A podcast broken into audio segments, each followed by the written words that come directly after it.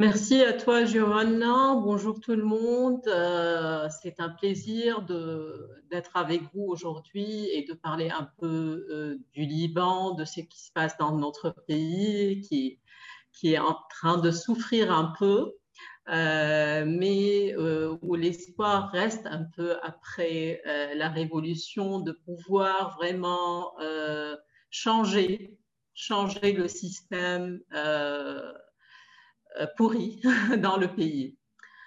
Euh, donc, euh, je vais un peu vous parler de, faire une petite introduction sur le système libanais, sur les, soulèvements, la Sawira, comment elle a commencé, et faire une petite comparaison entre la situation en 2011, 2015, 2019, pourquoi ça a éclaté en 2019, euh, revenir un peu sur la décision confessionnelle dans le pays, sur les, problèmes politiques, économiques dans le pays, et pour voir où on est là euh, par rapport à la révolution, quels sont les acquis, euh, quelles sont les perspectives et quelles sont les difficultés.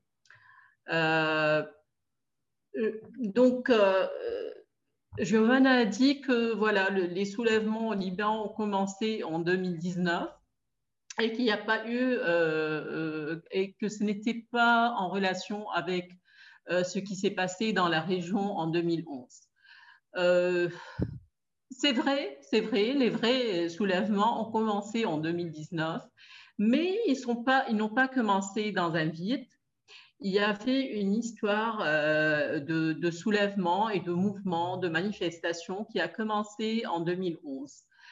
Euh, avant, il y avait la guerre au Liban, donc euh, je ne vais pas retourner à l'histoire de la guerre. La guerre au Liban qui a, qui a duré de, de, 1975 à 1990. Et donc, après la guerre, c'était la, phase de la reconstruction du pays. Euh, avec les partis politiques qui étaient euh, tous réunis ensemble. Donc, c'était une phase où il n'y avait pas de mouvement même le mouvement syndical euh, dans, cette période-là, euh, jusqu'en 2010, était euh, retardé, n'était pas actif. mais en 2011, donc quand il y a eu le début du printemps arabe en Tunisie, en Égypte, il y a eu des manifestations en printemps 2011 au Liban qui réclamaient la chute du système confessionnel. Et cela a été comme une sorte de traduction libanaise du, printemps arabe. Mais euh, ces manifestations et ce mouvement-là se heurtent avec euh, la question syrienne. Donc il y avait le, début aussi des soulèvements en Syrie. Et il y a eu cette, euh, ce problème, ce clash entre les manifestations qui se sont divisées rapidement entre ceux qui sont hostiles au régime de Bachar al-Assad, le régime de Damas, et ceux qui étaient partisans de, euh, de ce régime-là et donc de l'axe de la résistance qui associe la Syrie, le Hezbollah et l'Iran. Donc c'est cette division politique dans le pays qui a arrêté les manifestations en 2011. Et ça, c'est important parce qu'on va voir que ça, ça va se répéter même en 2019. Après, donc comme euh, j'avais dit, euh, depuis la guerre libanaise, les mouvements syndicaux ont régressé au Liban et il a fallu attendre jusqu'en 2010 pour avoir la renaissance des mouvements syndicaux et pour euh, commencer à faire des demandes et, pour les fonctionnaires, pour les travailleurs informels aussi.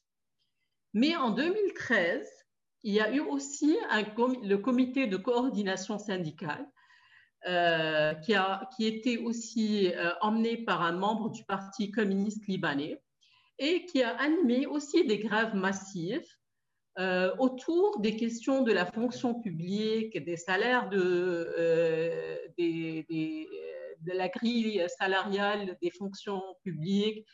et ils ont eu aussi des, des succès, ils ont pu imposer des changements de la grille salariale en 2013. En 2012 aussi, il y a eu un mouvement contre l'électricité du Liban. il y a eu un autre mouvement contre Spinis, qui est une grande chaîne de distribution, une chaîne de, de grande distribution au Liban. Et donc, il y a eu des, euh, longues euh, grèves de travailleurs précaires euh, qui n'étaient pas organisées auparavant et qui ont commencé à s'organiser et qui ont eu leur mouvement et qui ont aussi eu quelques succès.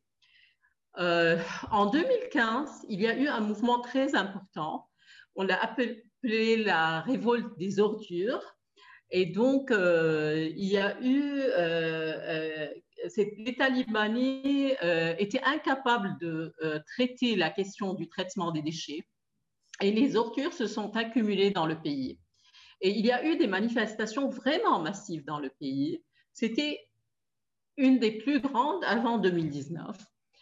Euh, elle a commencé avec une dimension écologique sur la question des ordures, mais après, elle a, les manifestations ont débordé euh, et ils ont commencé à demander l'abolition du système confessionnel. Aussi, euh, en 2011, les, les, premières manifestations réclamaient la chute du système confessionnel. Donc là, l'idée euh, du système confessionnel, de l'abolition de ce système, se répétait de 2011 en 2015. Et tout ça, donc il y a eu euh, en 2015, euh, il y avait euh, toute la classe moyenne qui s'est révoltée. C'était multiconfessionnel pour la première fois. Donc, donc, il y a eu, si vous voulez, tous les préparatifs pour 2019.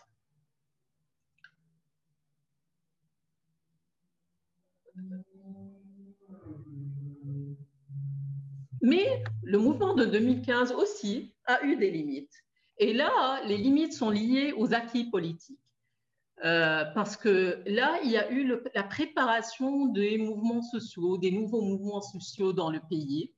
Et donc, il y a des groupes de jeunes qui se sont formés, qui ont commencé à s'intégrer dans la vie euh, publique, à, se proposer aussi dans euh, les élections. En 2016, il y a eu les élections municipales au Liban. Et il y a eu un euh, groupe qui s'est appelé Beyrouth Madinati, Beyrouth ma ville, qui s'est présenté pour les élections municipales contre les partis politiques traditionnels dans le pays. Il a fait quelques succès, mais, mais comme le système électoral n'a pas permis, n'était pas aussi dans le temps très, euh, je veux dire, euh, représentatif. Donc, ils n'ont pas eu, euh, ils n'ont pas pu vraiment passer à, à, diriger les municipalités de Beyrouth. Les législatives en 2018, il y a eu aussi une liste nationale qui s'est appelée Kuluna Watani, nous tous, mon pays, qui, qui a emporté un seul siège à Beyrouth, en fait. Et donc, euh, mais, cette liste qui s'est présentée dans toutes les législatives du Liban euh, et qui n'a gagné euh, qu'un seul, siège, c'était plutôt un échec pour ces nouveaux mouvements politiques. Donc, cela est dû en fait à trois facteurs. ce, cet échec est dû à trois facteurs. Euh, premièrement, euh, que c'était des mouvements euh, de jeunesse, des mouvements de classe moyenne, mais qui n'ont pas pu convaincre un électorat populaire qui est vraiment tourné vers les partis confessionnels dans le pays. Et donc, euh, euh, le deuxième facteur, c'était la question des armes du Hezbollah, qui a toujours été euh, un point de division dans ces partis et dans ces mouvements-là. les uns voulaient garder ces armes, les autres étaient contre ces armes, et il y a eu tout le temps cette, division autour de, des armes de Hezbollah. Et enfin, le troisième facteur de division, c'est l'idéologie, surtout économique. donc, le système économique au Liban est un système néolibéral il y a euh, parmi les mouvements qui se, qui, se manifestaient, il y avait bien sûr des partis euh, gauche et qui, euh, qui visaient les banques, le système néolibéral libanais dans leurs manifestations, alors qu'il y a aussi beaucoup qui sont pro ce système et qui n'arrivent pas à voir les euh, problèmes de ce système qui n'arrivaient pas jusqu'à l'heure euh, en 2015 à voir les problèmes de ce système-là parce qu'il n'y avait pas la crise encore économique euh, à ce temps-là. Et donc, ils voyaient le système bancaire comme un succès, comme un truc exceptionnel dans la région. Et donc, il y, avait ce, cette division aussi sur les questions économiques. Donc là, on voit, il y a une division politique qui se répète tout le temps sur le, le, euh, les armes de Hezbollah, sur euh, euh, donc, les divisions entre le groupe qui est le groupement de pays Iran, Syrie et qui, qui, est pour la résistance. Et entre les autres groupes, il y a cette division économique entre les euh, manifestants et les, les, nouveaux groupes. Et euh, il y a aussi euh, l'incapacité de, vraiment convaincre les classes populaires en général, l'électorat qui est, qui est encore euh, incliné vers les partis politiques euh, traditionnels. Et donc là, euh, ça c'est l'expérience de 2015. Mais cette expérience-là, elle est, elle, elle, est à la elle pousse pour 2019 et cette continuation est très claire.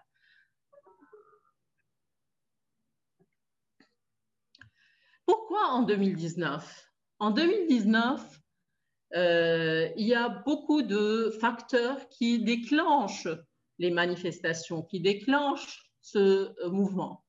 Tout d'abord, il y a eu euh, les feux. Donc, il y a eu des, grands incendies dans les montagnes libanaises qui ont duré plusieurs jours et qui ont montré la capacité du, système libanais et du gouvernement libanais de, euh, secouer les, euh, les maisons. Il, y a eu de, il y a eu de vrais, euh, il y a une peur très grande, une, une crainte de, de ces feux-là. et donc, ça, ça a engendré une grande colère dans le pays en 2019 aussi, il y a eu le début de la crise financière et économique au Liban. Et donc, le système économique libanais est fondé sur une dette très importante euh, qui est contractée entre les banques libanaises et l'État pour financer la reconstruction. Après la guerre, comme on a dit, il y a eu euh, beaucoup de euh, destruction, beaucoup de dégâts de la guerre civile libanaise qui s'est terminée en 1990. Et donc la reconstruction du Liban, il y a eu euh, l'arrivée du président, premier ministre dans le temps, Rafi Hariri, qui a, qui a eu une vision économique néolibérale basée sur l'endettement. Donc on va prendre des dettes et reconstruire ce pays. Et donc, euh, avec un système bancaire qui a aussi supporté cette idée euh, et euh, un système économique qu'on n'a pas développé. Donc, il n'y a pas eu de production. C'est un pays qui ne produit pas. C'est un pays qui, est, qui bénéficie de l'appui de la diaspora, de l'entrée des capitaux extérieurs et euh, du système bancaire Donc, toute tout l'économie est basée sur le système bancaire, sur l'entrée des capitaux extérieurs à, à, partir de la diaspora libanaise et sur le tourisme. Et c'était ça la vision de Rafi El-Hariri dans le temps, dans les années 2000. Cette, vision est, euh, très euh, débattue au Liban. Donc, il, y a des gens avec, il y a des gens contre, mais c'était une vision économique qui pouvait, si, qui pouvait marcher si jamais il y a eu euh, si, la, situation politique dans la région aussi elle a aidé. Mais euh, cette vision-là, elle a aussi été arrêtée par une situation politique euh, dans la région euh, qui n'a pas aidé. Donc, le, début des, euh, des sanctions contre, contre la Syrie, le Liban, la division politique dans la région, les conflits entre le Liban et les pays du Golfe, tout ça a rendu cette vision impossible. Et donc là, on, a commencé à avoir euh, un pays très endetté, euh, un système bancaire qui euh, n'arrivait plus à répondre aux besoins du pays et une balance de, commerce très déficitaire avec très peu de production, très peu d'exportation de, produits agricoles et de produits euh, industriels. Donc, euh, voilà, euh, c'est ça le, vrai problème au Liban. Ce problème s'est aggravé encore plus dans les années 2010 et après, avec la chute des prix du pétrole depuis 2014, et donc les pays du Golfe ont commencé à investir de moins en moins au Liban. Euh, avec euh, euh, l'écroulement du secteur touristique dans le pays, avec la guerre syrienne et les répercussions de, la guerre syrienne sur le Liban et sur le secteur agricole libanais. Et enfin, les sanctions américaines contre les banques suspectées, suspectées d'entretenir des liens avec le Hezbollah. et donc, en 2019, on arrive à un euh, turning point, à un point très difficile dans l'économie libanaise. Euh, et euh, alors que l'élite politique, les élites politiques libanaises, libanais travaillent à, à, continuer cette financiarisation du pays, à, la protection du système bancaire au détriment de tous les autres euh, personnes euh, vivant dans le pays. Donc, très rapidement, si on compare 2011, 2015, 2019, 2015, il n'y avait pas la, crise économique, il y avait une certaine stabilité dans le pays. Euh, il y avait le dollar qui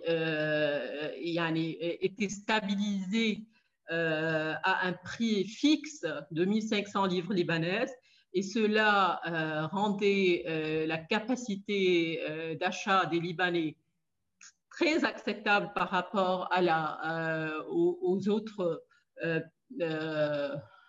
pays du monde arabe.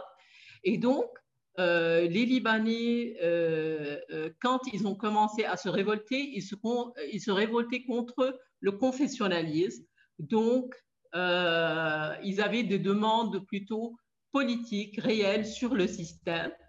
Mais quand il y a eu cette division politique, tout est arrêté parce que là, c'était entre la résistance et entre ceux qui sont euh, euh, pro-Israël, ce n'est pas le cas, mais c'est-à-dire dans la façon de, s'exprimer au Liban. Donc, on, divisait les gens de cette façon.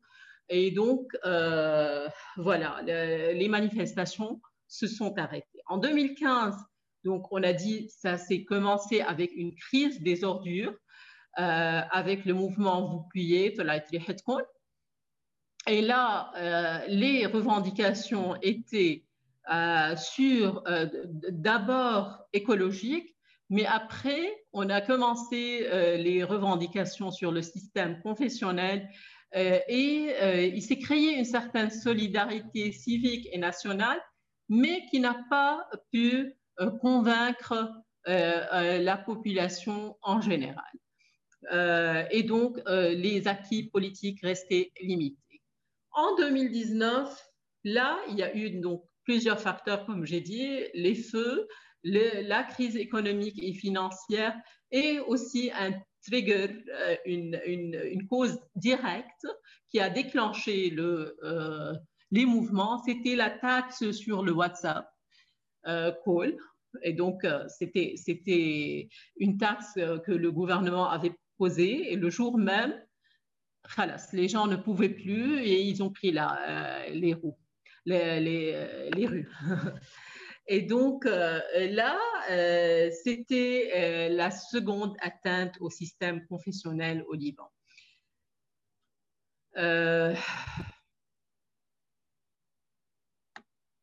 Mais après 2020-2021, il y a eu la régression des mouvements. Et cette régression est due à beaucoup de facteurs euh, la crise économique, euh, la continuation de la crise économique, les effets de la crise euh, économique ont changé en fait les priorités des Libanais. Et donc là, on ne cherche plus les Libanais non activistes, les Libanais des classes populaires ne cherchent plus un changement politique, ils ne voient plus maintenant actuellement un rêve de changement, mais plutôt ils, sont à la recherche de leur euh, pain quotidien et de leurs euh, moyens de survie. Et donc ça, c'est donc si la crise économique a déclenché les mouvements, mais la persistance de la crise économique a vraiment arrêté et fait reculer les mouvements en 2020 et 2021. Euh, ça, c'est euh, un, peu euh, ce que je voulais dire sur l'histoire des soulèvements au Liban et ce développement dans, ces, mouvements. pour comprendre un peu plus ça, il faut un peu expliquer ou revoir la division confessionnelle au Liban, comment elle est. Euh, et en fait, dès 1926, sous le mandat français, la constitution libanaise a réparti le pouvoir entre les différentes communautés religieuses déjà euh, euh, autonomes sous l'Empire ottoman. Donc le Liban, avant la guerre mondiale, était sous l'Empire ottoman. Et il y avait déjà des confessions au Liban, mais ils étaient indépendants, ils étaient autonomes. Et sous le mandat français, on a commencé à répartir les pouvoirs sur les différentes euh, communautés religieuses. Euh, après le, mandat français à l'indépendance, euh, l'acte national de 1943 a confirmé par un accord oral dans le temps la répartition confessionnelle. Et donc là, on a commencé à dire que voilà, cette répartition confessionnelle du pouvoir politique et administratif, elle est devenue comme constitutionnel parce que le pacte national l'a confirmé, l'a rétabli. Et donc, d'après ce pacte national, le poste du président est toujours occupé par un chrétien maronite, celui du Premier ministre par un musulman sunnite et celui du président du Parlement par un musulman chiite. Après la guerre libanaise en 1989, l'accord de Taïf qui a mis fin à la guerre civile, en fait, il a rééquilibré les pouvoirs entre chrétiens et musulmans, diminuant ceux du président au profit du gouvernement et a renforcé ceux du Parlement. Mais il a remis euh, cette question de division euh, euh, politique confessionnelle dans, à l'écrit dans la constitution libanaise de Taïf. Et donc, voilà, tout est maintenant euh, euh, constitutionnel, écrit et finalisé. Et donc, cette division confessionnelle se pratique ne se pratique pas seulement sur le niveau des présidents, mais en pratique, elle est aussi dans, tous les recrutements administratifs et dans tous les recrutements juridiques. Même les juges sont nommés selon leur confession au Liban. Euh, donc, la sélection des fonctionnaires inclut des critères d'appartenance religieuse, dans certains cas par la loi, et dans la euh, majorité de cas, euh, c'est fait par coutume. Ça, c'est sur les, recrutements, mais aussi pour le statut personnel. Donc, au Liban, le mariage civil n'existe pas. Et beaucoup de couples mixtes, musulmans, euh, chrétiens, etc., se marient civilement à Chypre. Mais en cas de divorce, leur contrat de mariage doit suivre la loi chypriote ou les lois communautaires libanaises selon la confession des époux. Et donc ça, c'est aussi, euh, ça, euh, confirme plus le système confessionnel. Même les universités, les écoles, les hôpitaux, les syndicats, les associations professionnelles ou culturelles, juridiques, tout cela transcende les divisions communautaires. Théoriquement, les municipalités et euh, l'armée sont les deux institutions où euh, il n'y a pas euh, cette division confessionnelle. Les municipalités sont les seules votées sans quota confessionnel et l'armée une, reste une institution nationale qui a préservé une certaine unité. donc ça, c'est un peu la question de division confessionnelle au Liban.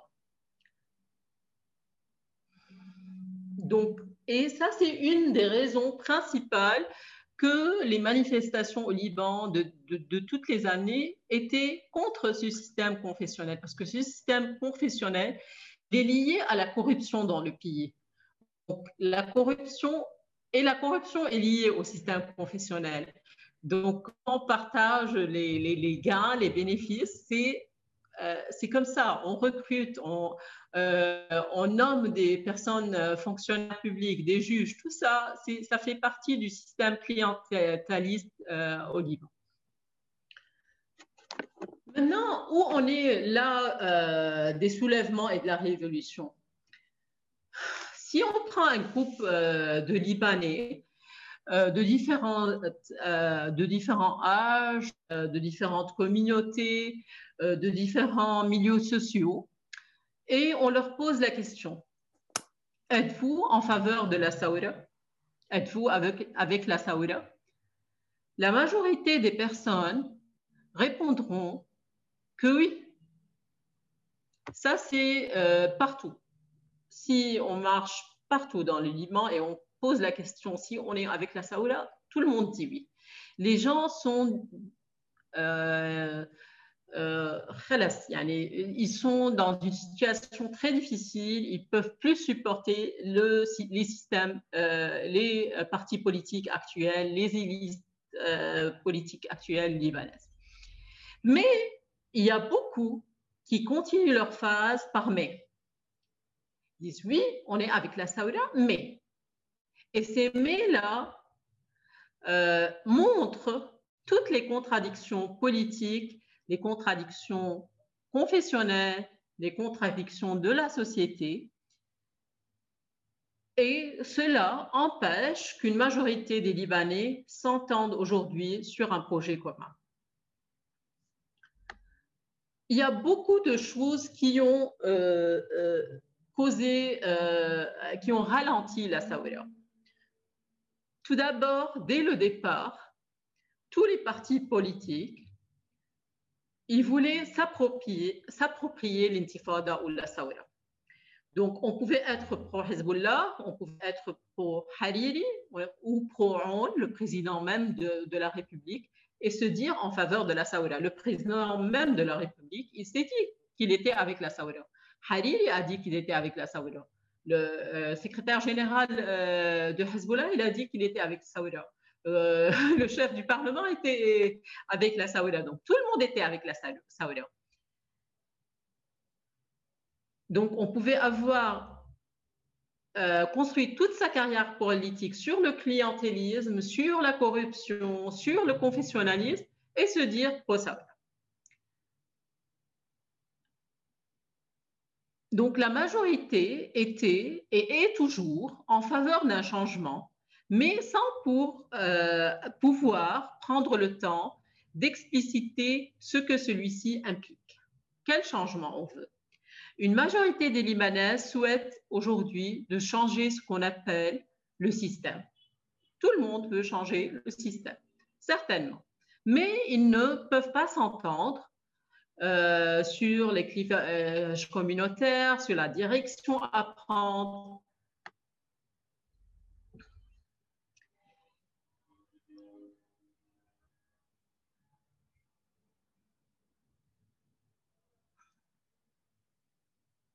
Donc, durant la Saoura, les Libanais ont exprimé ce qu'ils rejetaient. Ils rejetaient la corruption, ils rejetaient le clientélisme, ils rejetaient le confessionnalisme, sans définir clairement ce qu'ils souhaitaient. La Saoura, elle a réuni la bourgeoisie, la gauche, les désœuvrés et les partisans des vieux partis politiques voulant regagner du poids. Mais toutes ces composantes avaient des attentes et des agendas différents. Et ça, c'est un des défis actuels. Les nouveaux acteurs politiques, les nouveaux groupes politiques, les activistes, les groupes de la société civile n'ont pas jusqu'à là réussi à, évoquer une véritable alternative politique.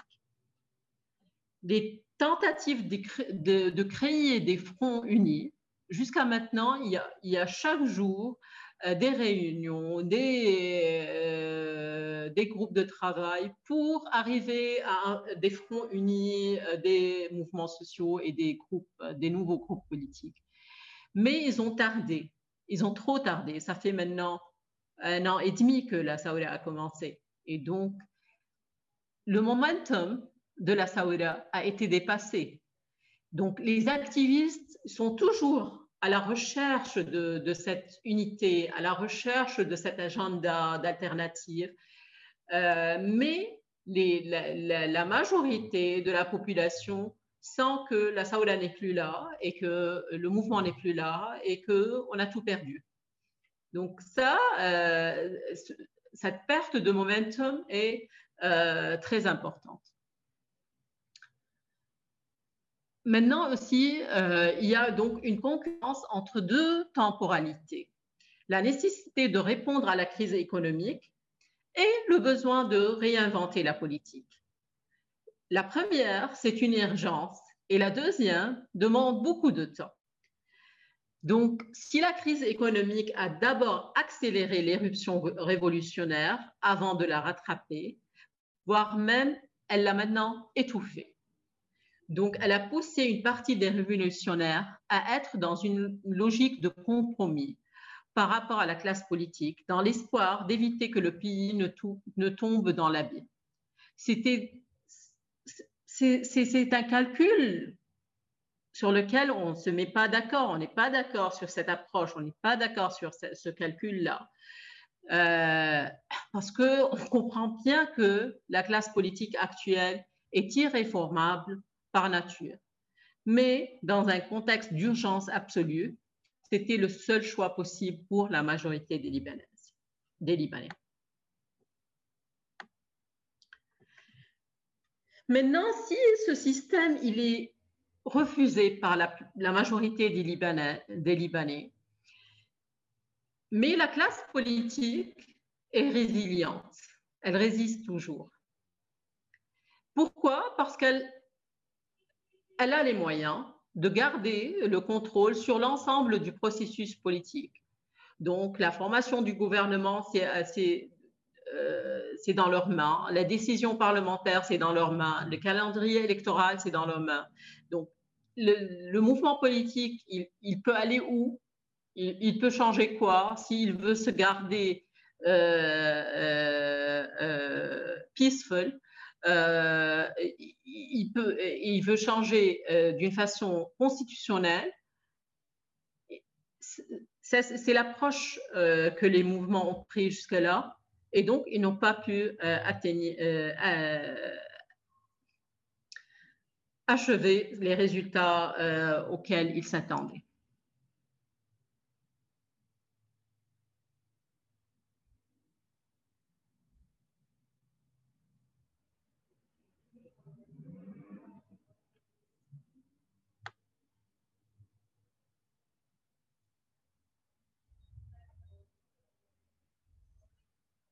Il faut dire aussi qu'une euh, des choses essentielles qui a freiné euh, le, mouvement, et là j'ai oublié de le, mentionner, c'est euh, la contre-révolution. Et donc, dès le début de 2019, les manifestants et les activistes ont dû faire face à une contre-révolution.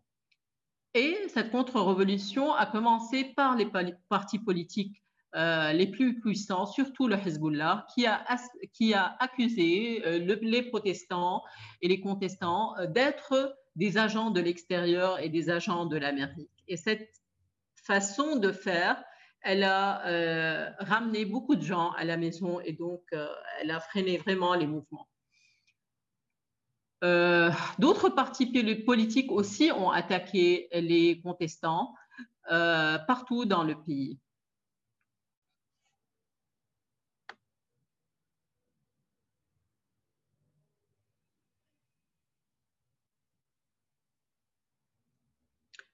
Aussi, il faut dire que la crise sanitaire elle-même, la crise du Covid, euh, elle, a, touché le pays d'une façon très forte et donc, bien sûr, elle a euh, freiné euh, les mouvements dans le pays. Donc, les, hôpitaux ne sont pas suffisamment équipés.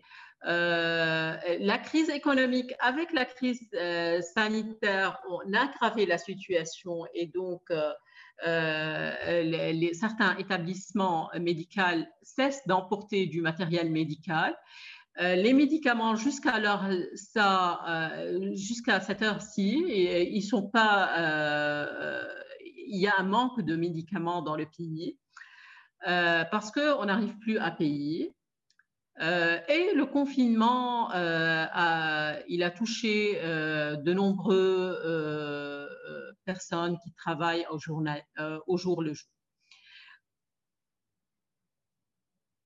Donc, euh, la, crise sanitaire a modifié la configuration de la contestation. Il s'agissait davantage d'une rébellion de survie et moins d'une exigence de démocratisation.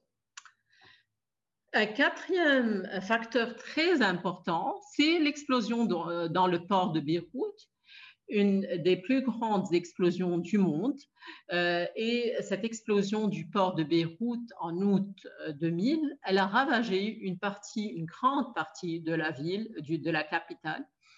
Et donc, euh, c'était un événement dévastateur, pas seulement à cause des destructions physiques, mais l'impact psychologique sur les habitants menacés dans leur vie à domicile. Et depuis l'explosion du port euh, de Beyrouth, les départs du pays sont massifs.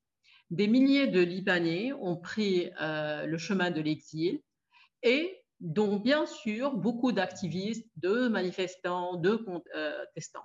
Et donc, pour la majorité d'entre eux, si la capitale explose et que rien n'ébranle, c'est euh, ceux qui dirigent les pays, c'est que le changement est presque impossible. Donc, toutes ces crises-là, la crise économique, la crise sanitaire, euh, l'explosion dans le port de Beyrouth, tout cela ont renforcé les mécontentements dans le pays, mais euh, elles ont euh, refréné et diminuer euh, euh, cette euh, motivation chez les manifestants. Et le système politique, malgré tout, résiste. Pourquoi? Parce que au Liban, il ne faut pas confondre la classe politique et le système. La classe politique est résiliente alors que le système n'est pas résilient la classe politique euh, euh, résiste grâce aux mêmes facteurs. Elle résiste grâce au confessionnalisme parce que dès qu'il y a une difficulté, dès qu'il y a euh, un groupe politique qui est en train de perdre, il revient au même discours confessionnel, au même euh, discours qu'il faut défendre les chrétiens, il faut défendre les druzes parce qu'ils sont des minorités, il faut les chiites sont eux qui, qui font la, la résistance contre la résistance contre Israël, donc il faut défendre la résistance contre Israël. Et tout ce discours confessionnel reprend dès qu'il y a un, système, euh, qu'il y a une difficulté contre ces partis politiques. Le clientélisme, lui aussi, euh, garde cette partie politique, surtout parce qu'il y a une crise euh, financière. Donc là, dans la crise, ces mêmes partis politiques, ils ont les moyens, ils ont la data, et ils ont la capacité d'arriver chez les gens, ils ont la, la capacité de distribuer des aides. Euh, et là, on revoit dans le pays des, boîtes de, je ne sais pas, de savon, de, riz, de, de produits euh, alimentaires qui est distribué avec les logos des partis politiques tels ou partis politiques tels. Même le vaccin, il a été distribué d'une façon clientéliste euh, et donc pour euh, redéfendre et redonner une résilience aux partis politiques actuels. Et un troisième facteur très important qui a gardé le, la classe politique et qui a donné cette résilience à la classe politique, c'est le Hezbollah lui-même. C'est une partie politique très forte, c'est une partie politique appuyée, armée, et elle a décidé de protéger le système parce que elle veut garder ce statu quo qui, qui est donc un système faible, un système, euh, euh, un pays faible, des institutions faibles et euh, la possibilité de continuer son agenda régional et son agenda qui, déborde le pays. Donc, euh, donc, malgré tout, le système, les partis politiques libanaises sont capables de continuer jusque-là.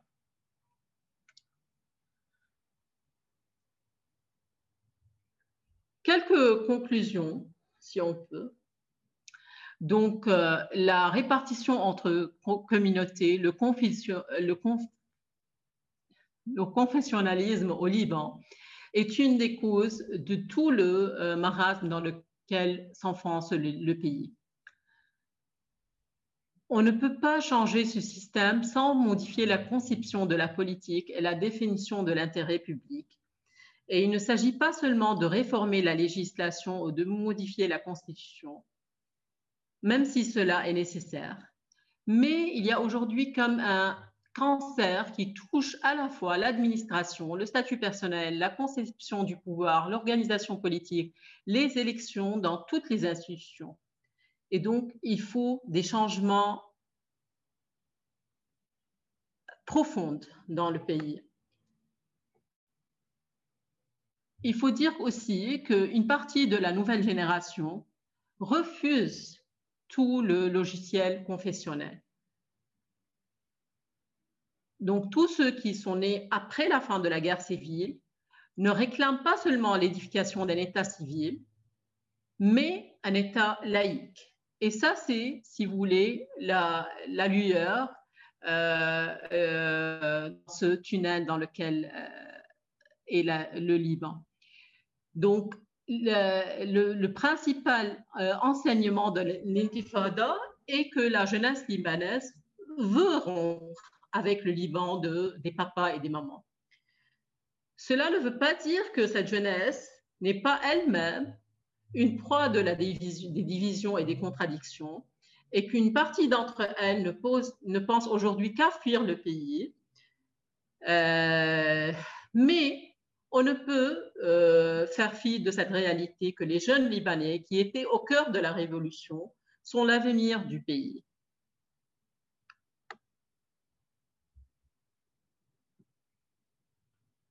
Euh, si on veut parler d'autres acquis de soulèvement, autres que la jeunesse, euh, c'est que réellement, actuellement là, on, est en train de vivre un statu quo au Liban. On n'arrive pas à former un gouvernement, on n'arrive pas à, les, les, institutions n'arrivent pas à fonctionner. Mais cela montre, cette incapacité montre que ce système, il est euh, en, euh, en, chute euh, et il n'est pas capable de continuer son business as usual. Les acquis aussi de la Saoudia, c'est que de nouvelles associations et de groupes et de plateformes ont émergé et ils ont mis en place pour élaborer des discours politiques et rédiger des revendications. Les acquis de la Saoudia aussi, c'est les médias alternatifs qui ont beaucoup plus d'audience actuellement. Aussi, euh, des acquis de la Saoudia, c'est que dans les dernières élections au sein des universités libano-américaines à, Beyrouth et à Byblos, euh, l'université Saint-Joseph, beaucoup d'universités au Liban, les indépendants ont gagné 100% des sièges. Et c'est pour ça qu'on peut dire que la jeunesse libanaise est euh, le clé pour l'avenir du, pays. Un autre acquis de la Saouira au Liban, c'est que aussi un candidat indépendant, Melhem Khalaf, soutenu par le soulèvement populaire, a été élu bâtonnier de l'ordre des avocats de Beyrouth contre les candidats des principaux formations politiques. D'autres scrutins au sein des puissants syndicats d'architectes et des ingénieurs pourraient également s'avérer intéressants pour défier les autorités qui violent les, lois. Mais c'est pourquoi les partis politiques libanais sont en train d'ajourner les élections et de les arrêter. Ça fait six fois que les élections des ordres des architectes et des ingénieurs a été euh, ajournées. Six fois. Euh, parce qu'il y a Corona, parce qu'il y a je ne sais pas quoi, la sécurité, pour des raisons euh, différentes, mais euh, qui n'ont aucun sens réel, parce qu'il y a une vraie peur de changement dans le syndicat d'architectes et d'ingénieurs. Maintenant, tout cela reste à voir comment on peut cristalliser politiquement ces acquis euh, et cela euh, se verra dans les élections. Au Liban, euh, il y a des élections qui doivent se tenir, des élections législatives en 2022. Il y a le, changement du président aussi qui, doit se tenir. Donc l'année 2022 doit, doit avoir porté la possibilité d'un changement politique dans le pays. Mais jusque-là, les fronts unis des groupes, des mouvements politiques, des nouveaux mouvements politiques ne sont pas formés. Donc, comment ils peuvent vraiment entrer en compétition avec les partis politiques traditionnels? Tout cela reste à voir. Euh, pour voir si cette Saouira pourrait vraiment porter des acquis politiques et un changement politique dans le pays. Voilà.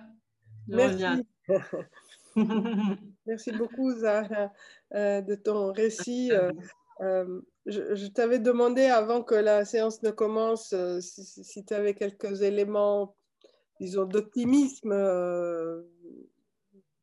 pour, pour l'avenir, etc. Tu avais l'air de dire que pas vraiment, mais en réalité, dans ton récit, à la fin, on voit qu'il y a des acteurs, on voit qu'il commence à y avoir des signes euh, comme les élections dans les universités, etc., de, peut-être quelque chose qui, qui, éventuellement pourrait conduire à un réveil euh, et, puis à un, chemin différent. Merci en tout cas beaucoup pour, ton, euh, pour ta présentation. Et donc maintenant, je demande à, nos amis, voilà, il y a déjà une première question que je vois.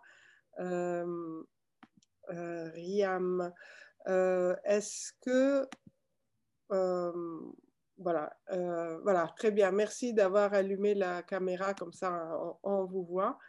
Euh, Ria, mais ensuite Iman. Bonjour madame, madame. merci pour votre intervention. J'ai une question en, deux temps. D'abord, j'ai été récemment à une autre discussion organisée sur le Liban. En ce moment, il est beaucoup question des perspectives qu'a apporté la Faouda. Et euh, l'intervenant disait que euh, l'un des, acquis importants de la Faouda était d'avoir fait douter les dirigeants et que euh, ce doute persistait encore aujourd'hui. J'aurais aimé avoir votre avis là-dessus euh, voilà, simplement. Euh, et puis, euh, c'est quelque chose qui est un peu en continuation avec ma première remarque, mais en continuité avec ma première remarque. Est-ce que vous pensez que, parce qu'il oh, est question beaucoup des classes populaires, du vote des classes populaires sur lesquelles s'appuient énormément les partis, notamment grâce à des moyens de pression économique, est-ce que vous pensez que la FAUDA a pu euh, a réussi à introduire le même genre de doute, euh, l'idée de débat politique, le j'ai pas envie de dire une éducation politique, mais en tout cas a euh, un peu élargi les perspectives politiques de ces classes populaires, ou est-ce que la crise économique les a complètement fait régresser? Voilà, merci. Iman. C'est à vous. Oui, euh, merci euh, Zara Bazi pour votre euh, intervention. moi, je voulais avoir votre avis sur, enfin, revenir sur la, résilience de cette, de élite politique parce que, et, cette hétérogénéité du mouvement, parce que les premières semaines, enfin, j'étais à Beyrouth jusqu'à très récemment, j'ai vécu ces dernières années et en fait, lors du mouvement, les premiers jours, on, avait l'impression d'une espèce d'une unité retrouvée, euh, parfois mystifiée euh, du, Liban. Euh, et, finalement, très vite, on s'est rendu compte aussi que ben, chacun avait sa propre idée de ce mouvement. Tout le monde était pour la Saoura, mais avec une manière très particulière de, vivre la Saoura. Euh, les habitants du Hakar qui ne partageaient pas du tout euh, euh, les mêmes idées politiques d'une élite gentrifiée de Jemaïze ou de Malmkhaïl, par exemple. et pareil, pareil au sud, avec une, résilience du, discours politique communautaire très très fort en réalité, et qui, parle aussi à certains jeunes, mine de rien ceux qui, enfin, on parlait des, euh, des, des, Baltagui qui venaient et qui, qui avec leur moto, euh, mais tout ça, c'est des jeunes, c'est pas, c'est pas des, des, cinquantenaires qui sont venus caillasser des manifestants, c'est aussi des jeunes instrumentalisés par les partis. Donc, est-ce que, est que toute la jeunesse partage, partage cette idée de la révolution et ce changement du système? Je ne suis pas sûre. Je voulais avoir votre, votre avis là-dessus parce que euh, j'ai l'impression que d'ici peut-être à 50 ans, ce système est voué à, mourir, mais, là, à moyen terme, je ne vois pas trop euh, ce, qui peut, euh, ce qui peut changer, sachant qu'il n'y a pas de récit national commun encore au Liban. Quand on demande aux gens, bah, c'est quoi au fond être libanais On a l'impression, et, les, Libanais, on rigole, on, est libanais à l'extérieur du pays, mais à l'intérieur, chacun, un tel est sunnite, un tel est de la Beka, un tel est du sud, un tel est, un tel est druze. Donc euh, voilà, je voulais avoir votre, votre avis là-dessus. Merci. Zahra, tu veux, après il y a une autre question qui suit, mais tu, tu peux commencer à répondre si tu préfères. Oui, si vous voulez. Donc, euh, merci pour les questions, Riam. Euh, pour les acquis, oui, je pense que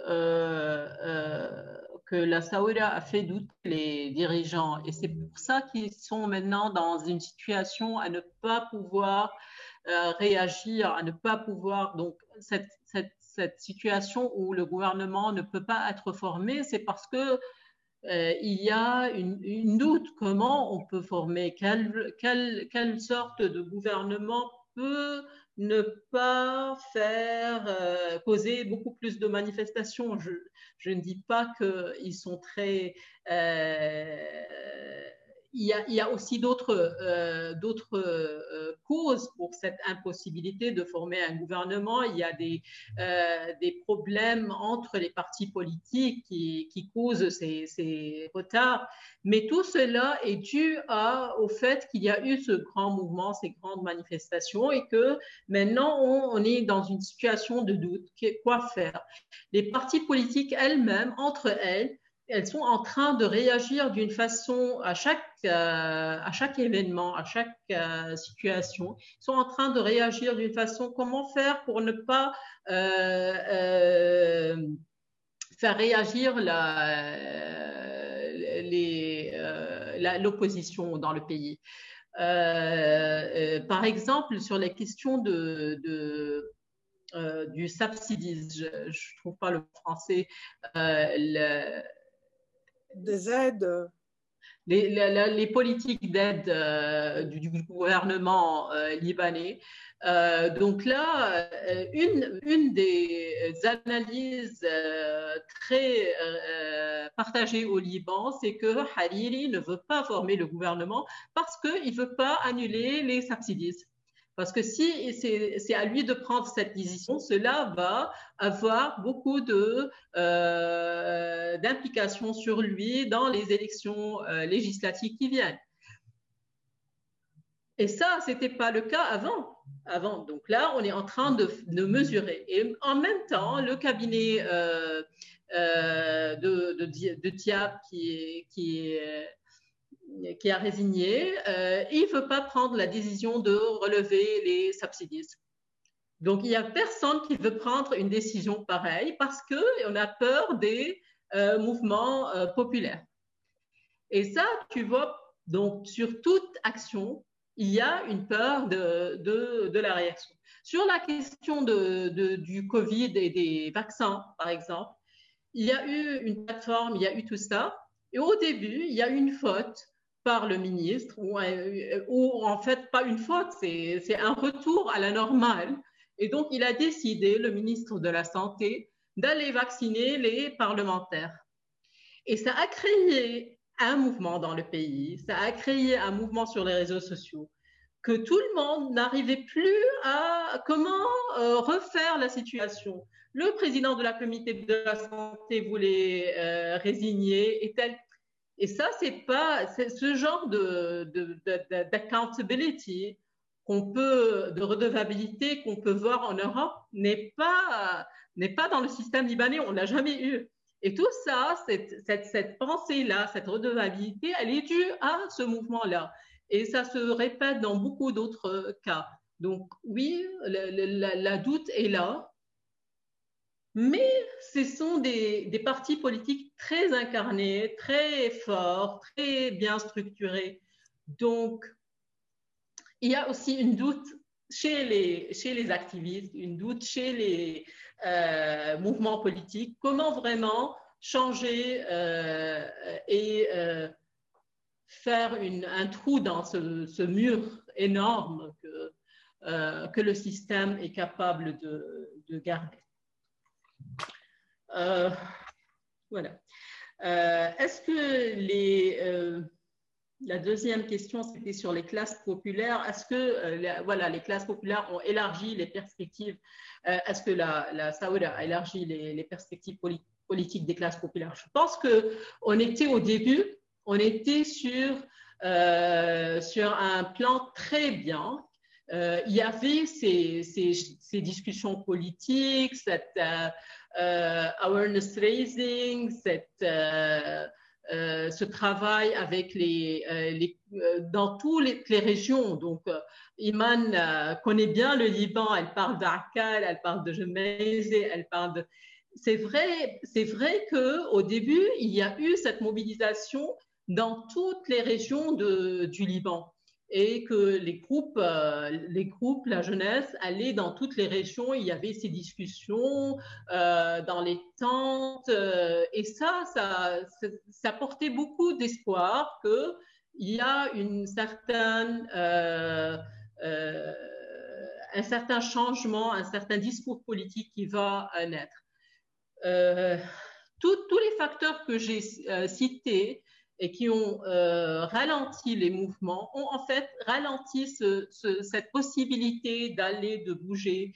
Le Covid, la crise économique, je ne dis pas qu'il n'y a plus d'efforts qui se font. Il y a des choses qui se font, mais euh, les dimensions ont, diminué, beaucoup euh, d'une façon très significative. J'espère que maintenant, avec la réouverture du pays, euh, avec la, il y a des, groupes politiques qui sont maintenant beaucoup plus organisés. Même le, ministre euh, des Affaires étrangères français, quand il est venu, il, a, euh, rencontré les, groupes d'activistes, les différents groupes d'activistes, et il a dit que je vois qu'il y a beaucoup plus d'organisation maintenant. C'est vrai, ils sont plus organisés, plus euh, formalisés, bien que d'autres, par exemple, même la visite du, ministre des Affaires étrangères, elle a suscité des problèmes entre les activistes ceux qui ont voulu le rencontrer, ceux qui n'ont pas voulu le rencontrer. Donc, sur toute question, mais il y a cette dynamisme.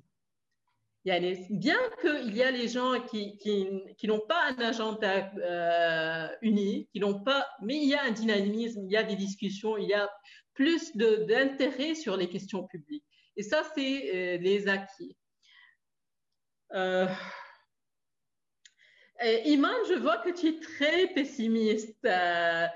Je comprends les raisons sur lesquelles tu, te bases, mais, je pense que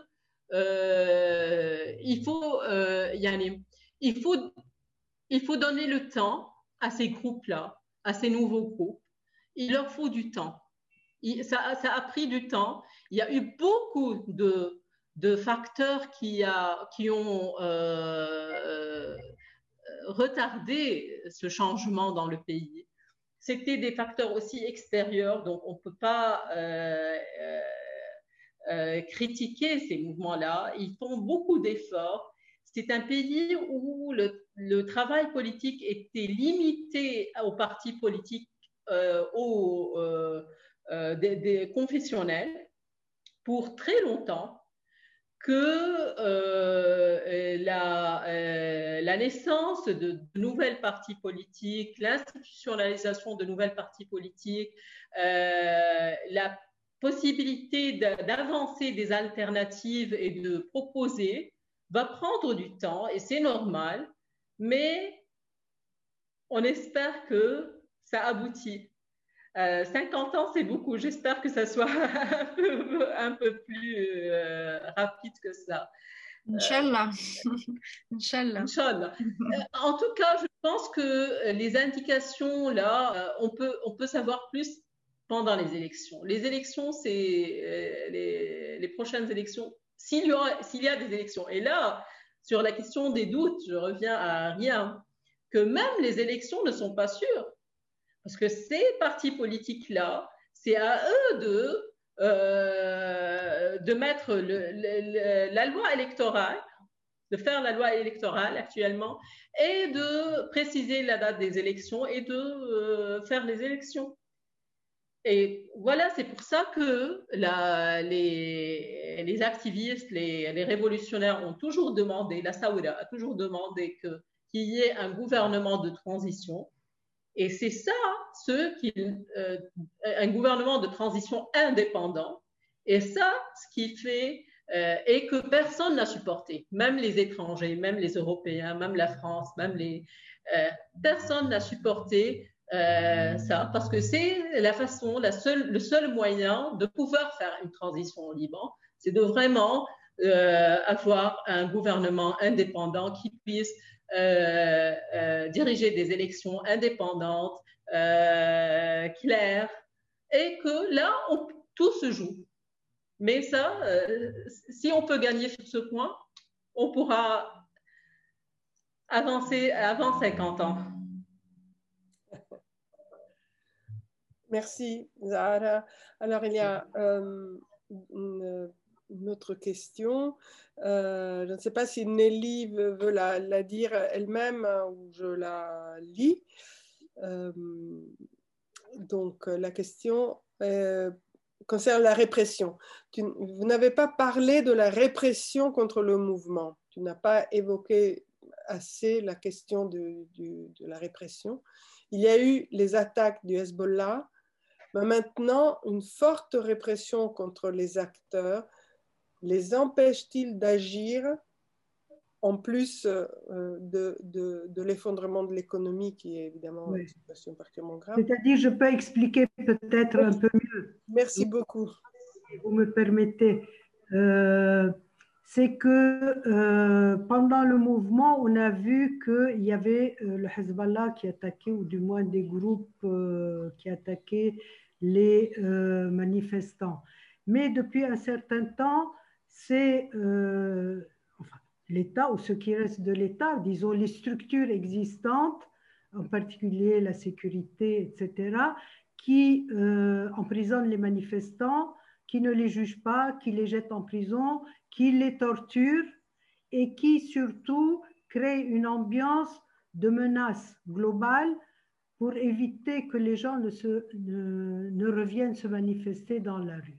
Et à cela, évidemment, s'ajoute l'effondrement de l'économie, l'effondrement de la classe moyenne, enfin, euh, une situation, disons, indescriptible euh, pour les gens qui la vivent euh, et qui empêche les gens d'agir puisqu'ils sont préoccupés par les problèmes du quotidien qui est de changer leur argent, de trouver des dollars, de payer leur loyer, de payer leurs courses, etc., etc. Je ne sais pas si euh, Zahra pourrait euh, compléter puisqu'elle est plus sur place. Euh. Oui, tout à fait. Et la contre-révolution a commencé par les attaques de Hezbollah sur les manifestants, ça c'était clair. par le discours de Hassan Nasrallah qui, a clairement considérer que les manifestants étaient euh, euh, des Américains et qui, qui, qui touchaient de l'argent de, l'ambassade des États-Unis au Liban et, tout ça. Donc, un discours complet de Nasrallah sur cela. Après, les autres partis politiques ont commencé à faire leurs attaques et partout dans le Liban. Donc, il y avait des groupes qui se manifestaient à Chouf, pour ceux qui connaissent le Liban. Donc, c'est euh, une région euh, druze euh, qui est sous, le pouvoir de Jumblat. Et donc, Jumblat les a attaqués et les a battus, tout simplement. pareil, dans les régions chrétiennes, il y avait c'était impossible d'arriver à Barabda, à c'est-à-dire au, au, palace présidentiel. C'était impossible pour les manifestants d'arriver, euh, de se manifester à côté du palace présidentiel. À chaque fois qu'il y avait un mouvement qui s'organisait, il y avait des gens qui, euh, qui du groupe, du, du, parti politique du président, qui, qui allaient se manifester avant les le, temps de, manifestation et qui euh, et donc voilà l'armée qui venait entre les deux et donc euh, qui, il y avait des attaques contre les manifestants. Euh, pareil,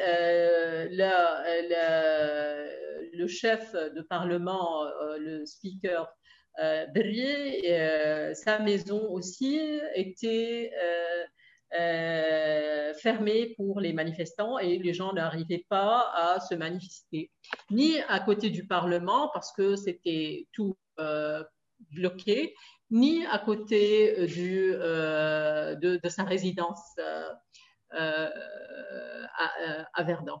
Donc, tout ça, c'était fermé, c'était... Mais la, violence actuelle et les agressions actuelles se sont fait en fait après le 4 août. Après le 4 août, après l'explosion du port de Beyrouth, il y a eu une très grande manifestation. Et là, c'était un très grand mécontentement. Et donc, euh, les gens, euh, là, on a dit que voilà, la, la, va reprendre après 4 août. Les gens étaient d'une euh, rage très grande. Et là, ce jour-là, c'était une décision très claire du gouvernement d'aller taper. Et là, il y a, eu des, blessures très fortes. Il y a eu plein de gens qui ont eu, des blessures dans les yeux. Il y a eu, c'était, et là, ça a arrêté. Et donc là, aussi, les nombres de Covid euh, augmentaient dans le pays soudainement et tout ça. Et là, c'était la peur du Covid pour que les personnes. Le deuxième moment où il y avait aussi beaucoup de violence, c'était à Tripoli. Euh, donc euh, là, euh, à Tripoli, donc c'était aussi après la crise économique, après l'explosion du port de Beyrouth, tout ça. Et là, c'était vraiment une, manifestation des gens qui ont faim, des gens qui ont... Parce que Tripoli, c'est une, ville très pauvre du et où il y a les, les plus grandes disparités sociales. Euh, du monde, c'est à Tripoli. Et donc, euh, les gens sont sortis, ils sont manifestés. Il y a eu quelques violences de, certains manifestants, pour être très objectif. Ils ont cassé la municipalité, mais la réaction était très répressive. Euh, les arrestations ont duré des, des, mois et des mois. On a parlé de terrorisme que, ces gens-là sont des terroristes, que sont affiliés à des groupes terroristes, euh, voilà, pour, pour, pour, les condamner à vie. Euh, et, là, il faut parler aussi euh, qu'il y, a, un groupe d'avocats au Liban, les avocats de la Saoudia, qui ont fait un travail énorme et ça, ce groupement de, des secteurs est très important. Et, c'est un des acquis de la Saoudia qu'il y a eu un, euh, euh, il y a eu euh, un représentant des avocats qui a été élu par par les révolutionnaires et qui était contre et qui était indépendant. Et tout ça, il a fait si peur et beaucoup plus de doutes au gouvernement euh, et aux partis politiques que maintenant on est en train de euh, euh, d'ajourner les élections pour les ordres d'ingénieurs. Tout cela est relié, donc il faut voir un peu comment ce groupement, parce que si on voit par exemple au Soudan, le groupement des, euh, des, ingénieurs, des médecins, des, professionnels, ils ont eu un rôle très important dans la Saouda. Et là, au Liban, on a très peur que ça, se répète et on est en train de faire toutes les répressions pour euh, éliminer la possibilité de groupes de, euh, de professionnels. Merci, merci Zahra. Euh, moi aussi, j'ai des questions, mais je laisse pour la fin parce que d'abord, il y a une question de Suzanne, mais peut-être que Suzanne a envie de la poser. Encore une fois, à chaque fois, je propose, euh, mais sinon, je, pourquoi pas bah, Merci, merci beaucoup. Oui, et dans les, dans les programmes des différents partis dont vous nous avez parlé, notamment le Parti des jeunes, puisque c'est visiblement celui qui va être le plus important, est-ce qu'il y a des projets de modification de la Constitution, en particulier un projet qui ne tiendrait pas compte de l'appartenance religieuse?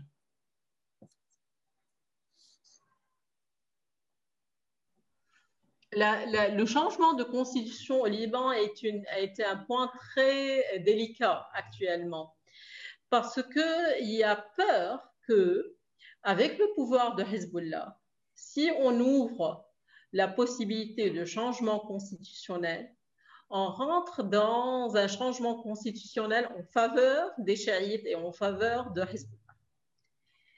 Euh, même les partis politiques traditionnels, ils ont peur d'ouvrir euh, tout le monde à la télé, euh, dans les journaux, tout le monde parle de la nécessité de changement de, euh, constitutionnel, de changement du système politique au Liban, mais les, les, balances de pouvoir actuellement ne sont pas en faveur de, de, de, rentrer dans un changement constitutionnel actuellement. C'est pour ça que, bien sûr, les groupes de jeunes, les groupes politiques, ils ont tous sur leurs agendas un changement. Euh, pas tous, la plupart, pour demander un système laïque, d'autres parlent d'un système civil, pas laïque, donc abolir le système confessionnel. Tous ces demandes-là, ces revendications sont dans les agendas des groupes actuels. Mais cela nécessite un changement dans, les, dans le rapport de pouvoir dans le pays. Et donc, c'est après des élections euh, indépendantes, euh, transparentes, que ce, genre de discours peut se faire et ce genre de dialogue autour de changements professionnels. Actuellement, quand le Parlement est euh, en majorité avec des partis politiques non progressifs, non illuminés, il n'y a pas intérêt d'ouvrir une discussion sur un changement constitutionnel.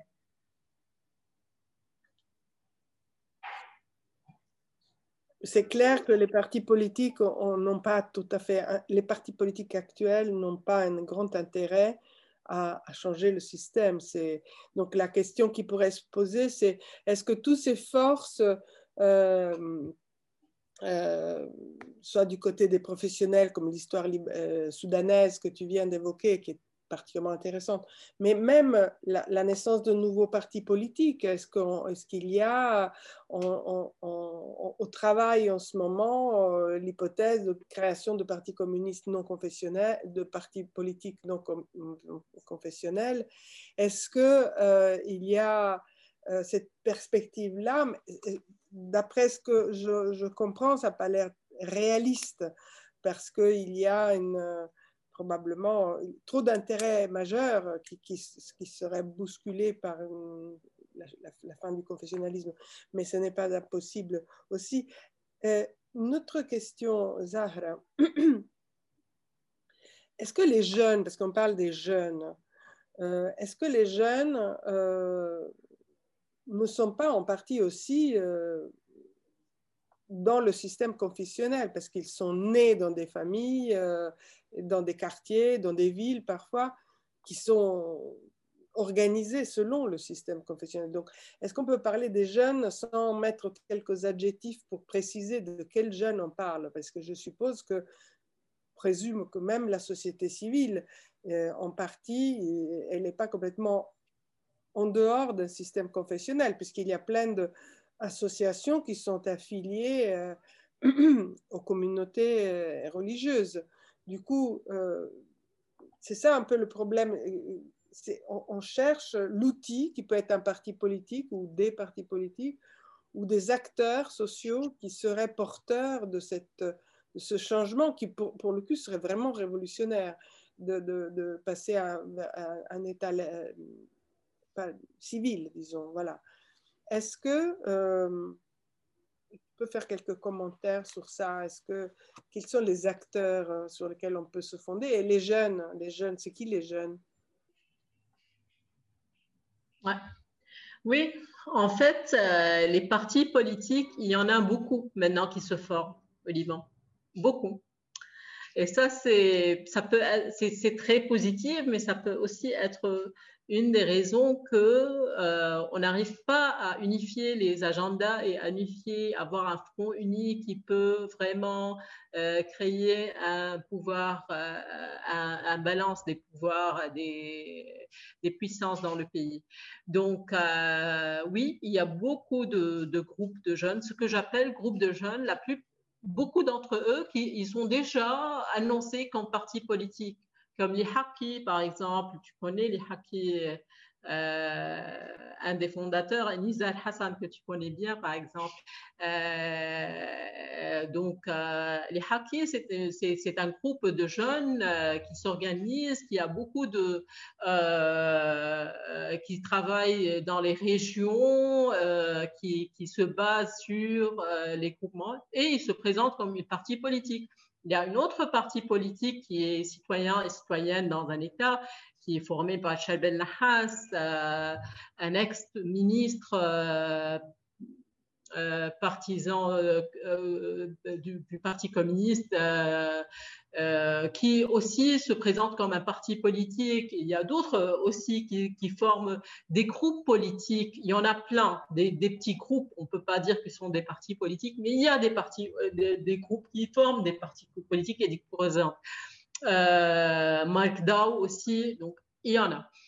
le problème, c'est que la possibilité de mobiliser reste limitée avec ces, gens-là certains, ils sont mieux sur, euh, sur euh, les régions, les différentes régions. D'autres, ils sont centralisés, très centralisés. Donc, la possibilité. Et aussi, il y a les partis politiques euh, anciennes comme Kata'eb et d'autres qui, qui, sont, qui sont en train de euh, d'utiliser ou de bénéficier de la Saouira et de, d'essayer de, regagner une certaine popularité en ayant un, discours très moderne, euh, très, euh, très moderne, très, très accepté, même par des activistes très, très militants. Donc, mais ces divisions-là euh, font que euh, la possibilité de s'unir, la possibilité d'avoir un, agenda uni euh, est limitée.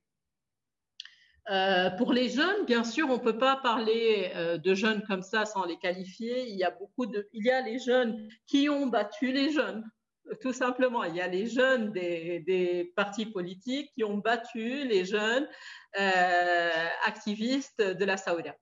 Mais euh, euh, et il y a bien sûr que les partis politiques actuels euh, et traditionnels dans le pays n'ont pas perdu leur public et ils ont des, des jeunes qui sont en train de, les joindre. Mais selon les statistiques, le peu de statistiques qui se fait au Liban, et, et, sur lesquelles on peut peut très peu compter, mais si on va les prendre parce qu'on n'a pas d'autres, euh, il y a 60 à 70% des Libanais qui ne veulent plus de, de, ces partis politiques. Et les jeunes, parmi eux, c'est beaucoup plus que les, euh, euh, que les, les âgés, bien sûr. Donc, il y a beaucoup qui se sont révoltés contre leurs parents, qui se sont révoltés contre leur parti politique, et ça, c'est très commun parmi la jeunesse libanaise. Même dans, les, dans, la Beka et dans le sud et dans les régions les plus euh, réservées euh, du pays. Comment euh, on peut construire sur cela? Comment on peut, pour vraiment avoir des acquis politiques, c'est ça le, challenge maintenant. C'est ça la difficulté. Euh, si on a, il y a beaucoup de, contradictions. Par exemple, la jeunesse très radicale dans les, partis politiques euh, nouvelles te disent non, non, non, non, j'ai des principes, je ne peux pas euh, revenir sur ces principes-là, un pas, nanana, nanana. Donc, ils, n'ont pas encore l'expérience, la, maturité de faire des, dialogues, de, faire des négociations, euh, de faire un peu de... Concession. Concession, voilà. de faire des concessions pour arriver à une... Euh, euh, D'autres, euh, et ils considèrent que ceux qui font des concessions sont des traites.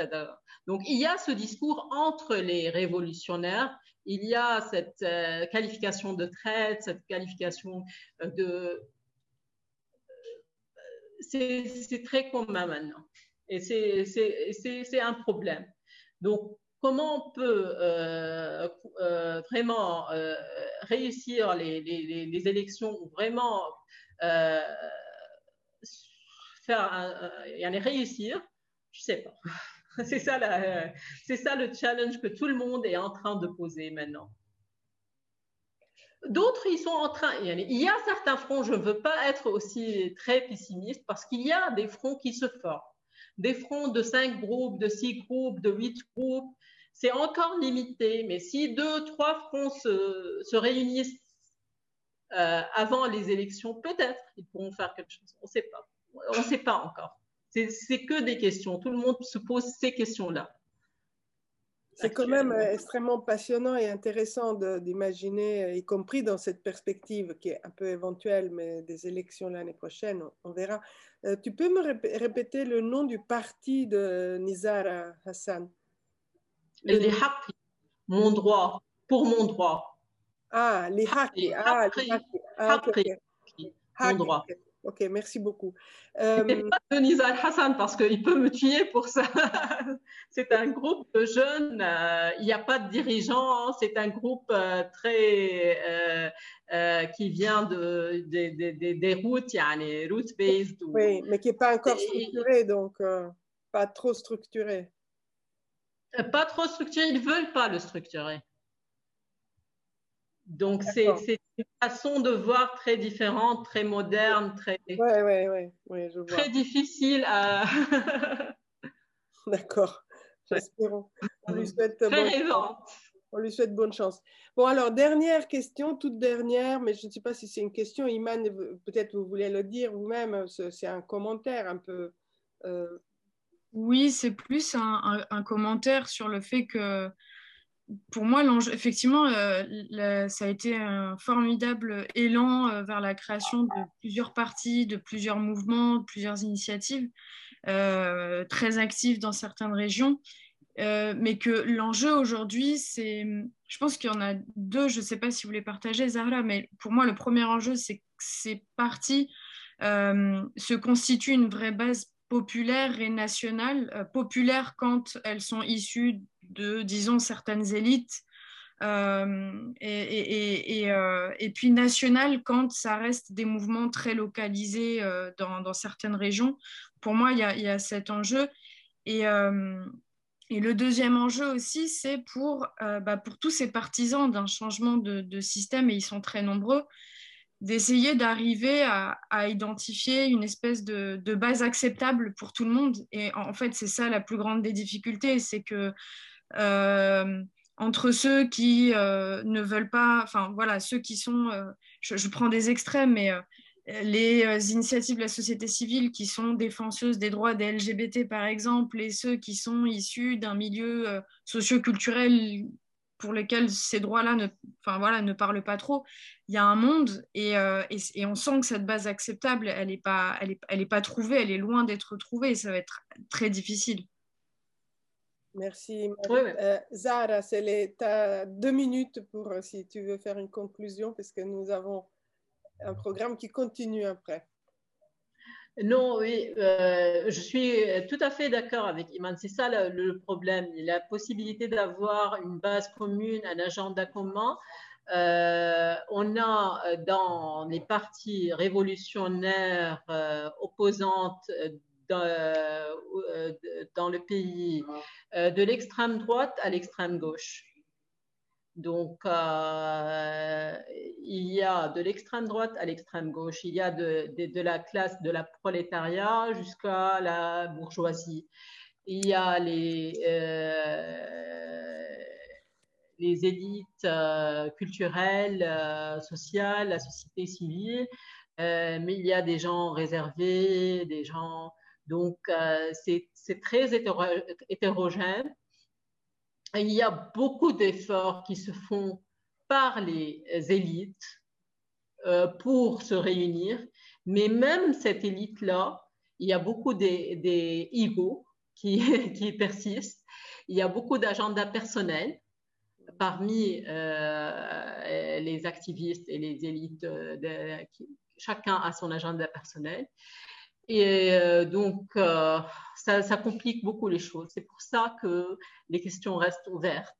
Euh, et pour nous, ceux, qui observent, ceux qui, qui s'engagent, mais sans faire partie du travail politique actuel. Par exemple, personnellement, je ne suis pas dans un groupe, je ne suis pas dans les discussions le jour au jour. Euh, quand tu observes de l'extérieur, tu vois qu'il y a encore beaucoup à faire pour arriver. Ceux qui sont au milieu, ils, ils sont dans les détails et ils n'arrivent pas à, faire ce recul. Donc, euh, on verra. On verra. À, à, continuer.